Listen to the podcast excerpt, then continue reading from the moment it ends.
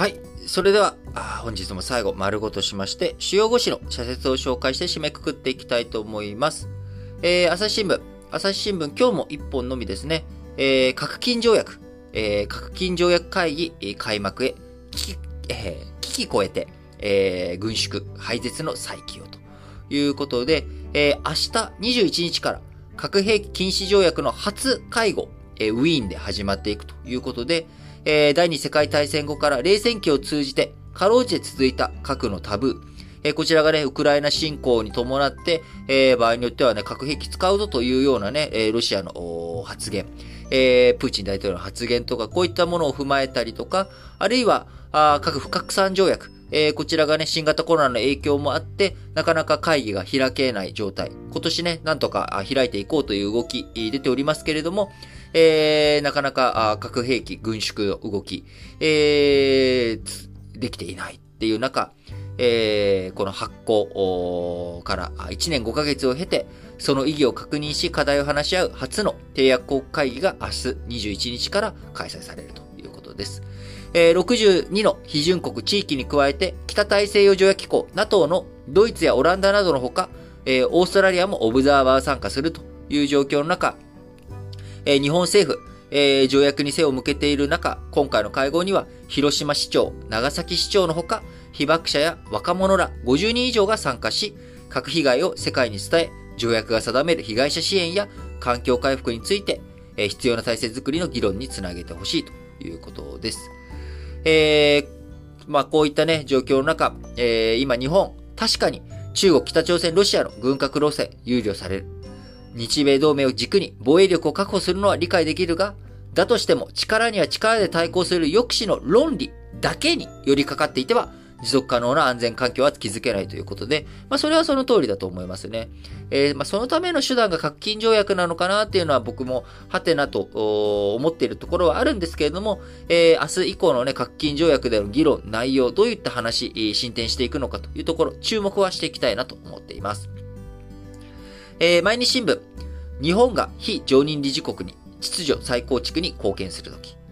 今ほど安保理の改革が求められているときはない。しかし、そのためには国連憲章を改正しなければならず、常任理事国5カ国すべてを含む加盟193カ国の3分の2の批准が条件となる。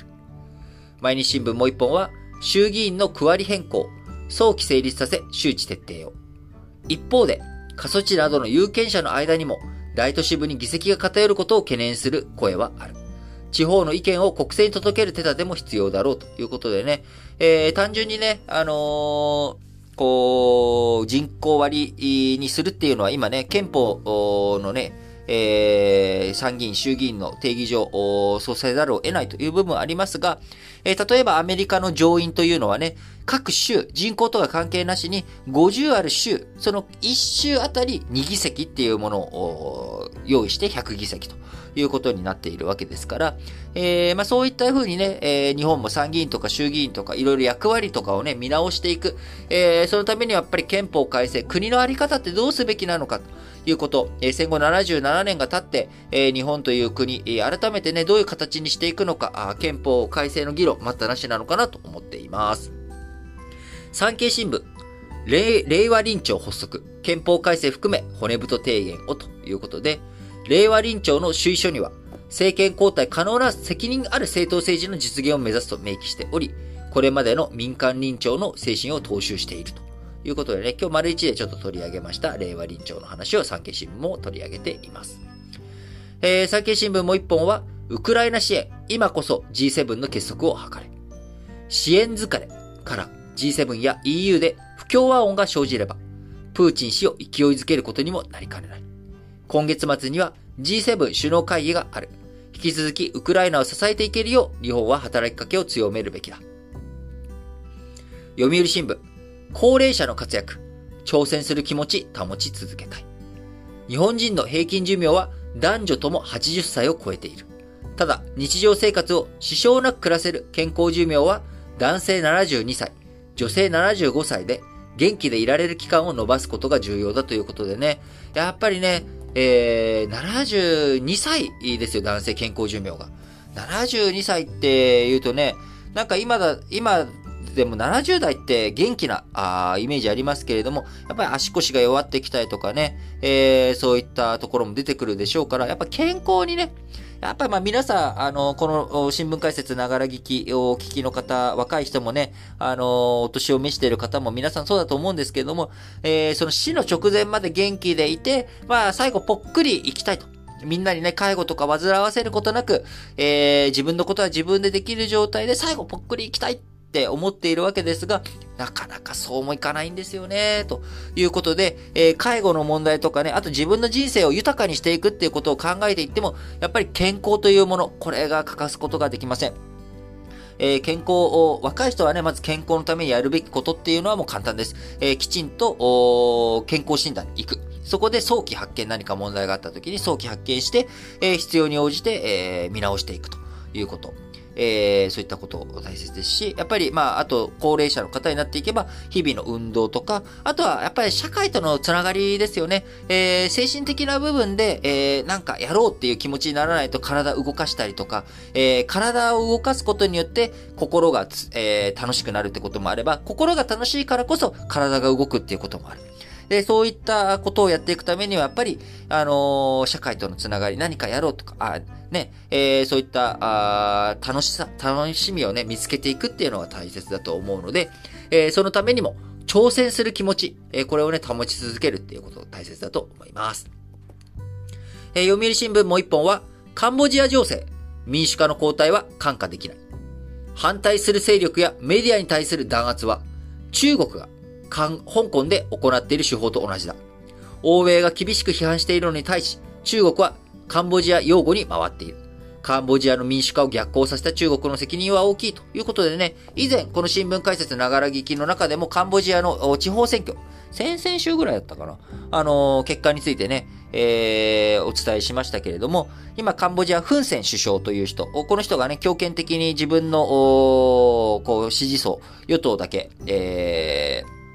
こうね、あの、選挙を立候補できたりとか、あの、妨害したりとか、野党を妨害したりとかして、えー、自分の息子をね、後継者にしていこうっていうことを発表して、えー、それに対して、えー、地方選挙を圧勝に次ぐ圧勝というような状態になっているということ。えー、この手法というものは中国が香港に対してやったことと一緒じゃないかと。えー、そして中国もカンボジアを支持している。本当にこれでいいのかと。えー、カンボジアね、ポルポト派の問題とかカンボジア内戦の問題で傷ついた。え、深く傷ついた国土を再生させていくために国際社会、いろんな支援をし、え、民主化の流れの中でおいては日本も PKO、え、派遣をし、え、その中では日本人のし、えーね、犠牲者も出たということがある中、あ今ね、逆行するような動き、これで本当に日本、えー、過去流れた人たちの血が、あ命がいいのかということ。えもちろんね、日本が内政干渉をカンボジアにすべきではないんですが、あやるべきこと、日本としてね、メッセージ出せること、それはしっかりと出していく必要性があるなと思います。えー、日経新聞、慎重さが必要な侮辱罪の運用。何より問われるのは一人一人の振る舞いである。発言が他者を傷つける可能性があることを常に意識する。子供の頃から正しい知識を身につけるリテラシー教育の充実にも重きを置きたいということでね、やっぱりね、なんかこの言葉っていうものをね、大切にしたいですよね。あのー、その、こう、暴言とかね、毒舌とか、あこういったものもね、あの、ピリッと、する、のもあるし、あの、うまいヤジとかね、えー、そういったものっていうのは、まあ、心の、ね、えー、社会のスパイスになっていくわけですけれども、えー、スパイスもやりすぎりゃ当然毒になりますし、えー、ね、あの、唐辛子使いまくったら、口からね、火吹く、あるいは、あのお、おトイレの時にね、大変なことになっちゃうとか、あるわけですから、あの、何事もやりすぎとかね、その限度を超えないっていうところ、その限度を超えないっていうところをどういうふうに学んでいくのか。やっぱりね、あのー、そういったところについて、えー、我々は、まあ、今 SNS っていう新しいものを手に入れて、まあ、えー、せいぜい10年、20年っていう枠なわけですよ。その中で改めてどういうふうな付き合い方をしていくのか、え大人も子供も含めてリテラシーを高めていくっていうことがね、え大切なんだろうなと思います。えー、最後、日経新聞。デジタル化を核に医療の再構築を急げ。日本の医療はデジタル化で主要国に大きく引き離されている。例えば、アメリカは21世紀に入ってからオンライン診療の導入や、医療機関が患者のデータを共有して診察に活かす仕組みなど、デジタル技術による革新を続けてきたということでね、えー、日本もね、今回の新型コロナの騒動の中で、えー、デジタル対応、ね、えー、あんまりよろしくない、きちんと聞いてないというようなことを指摘されている中、えー、まあ、医療だけじゃなく、日本社会全体のね、デジタル化、あ DX、どういうふうに進めていくのかというところがね、非常に重要だなというふうに思います。はい。ということでね、皆さん本日も新聞解説ながら劇をお聞きいただきありがとうございます。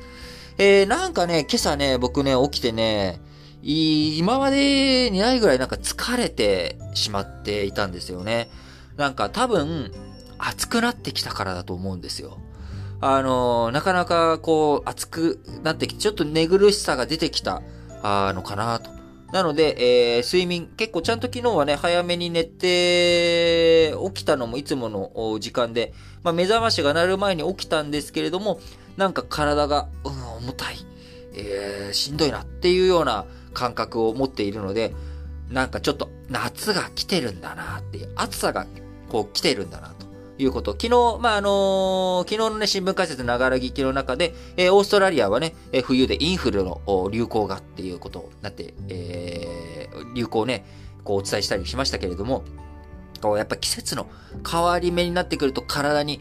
ずしんと来るものがあるんだなと。いうのを今ちょっとまじまじと実感しています。えー、なのでね、そういったものを克服していくためにも、やっぱり、えー、いろんなものをしっかりと食べて、えー、こう、元気にやっていく。え、これがね、欠かせないなと思っておりますので、え、しっかりと、まあ、うなぎなんか食べちゃおうかな、今日。どうしようかなって、ちょっと、あ、あ今日カレーだ。今日はね、カレーを昨日仕込んであるので、え、それを、えー、食べる。まあ、キムチなんかもね、ちょっと買ってきて、えー、そういったものと一緒に食べて元気に過ごしていこうかなと思っておりますが、皆さんも、えー、暑い時期とか、季節の変わり目、えー、だと思いますけれども、元気に頑張ってやっていきましょ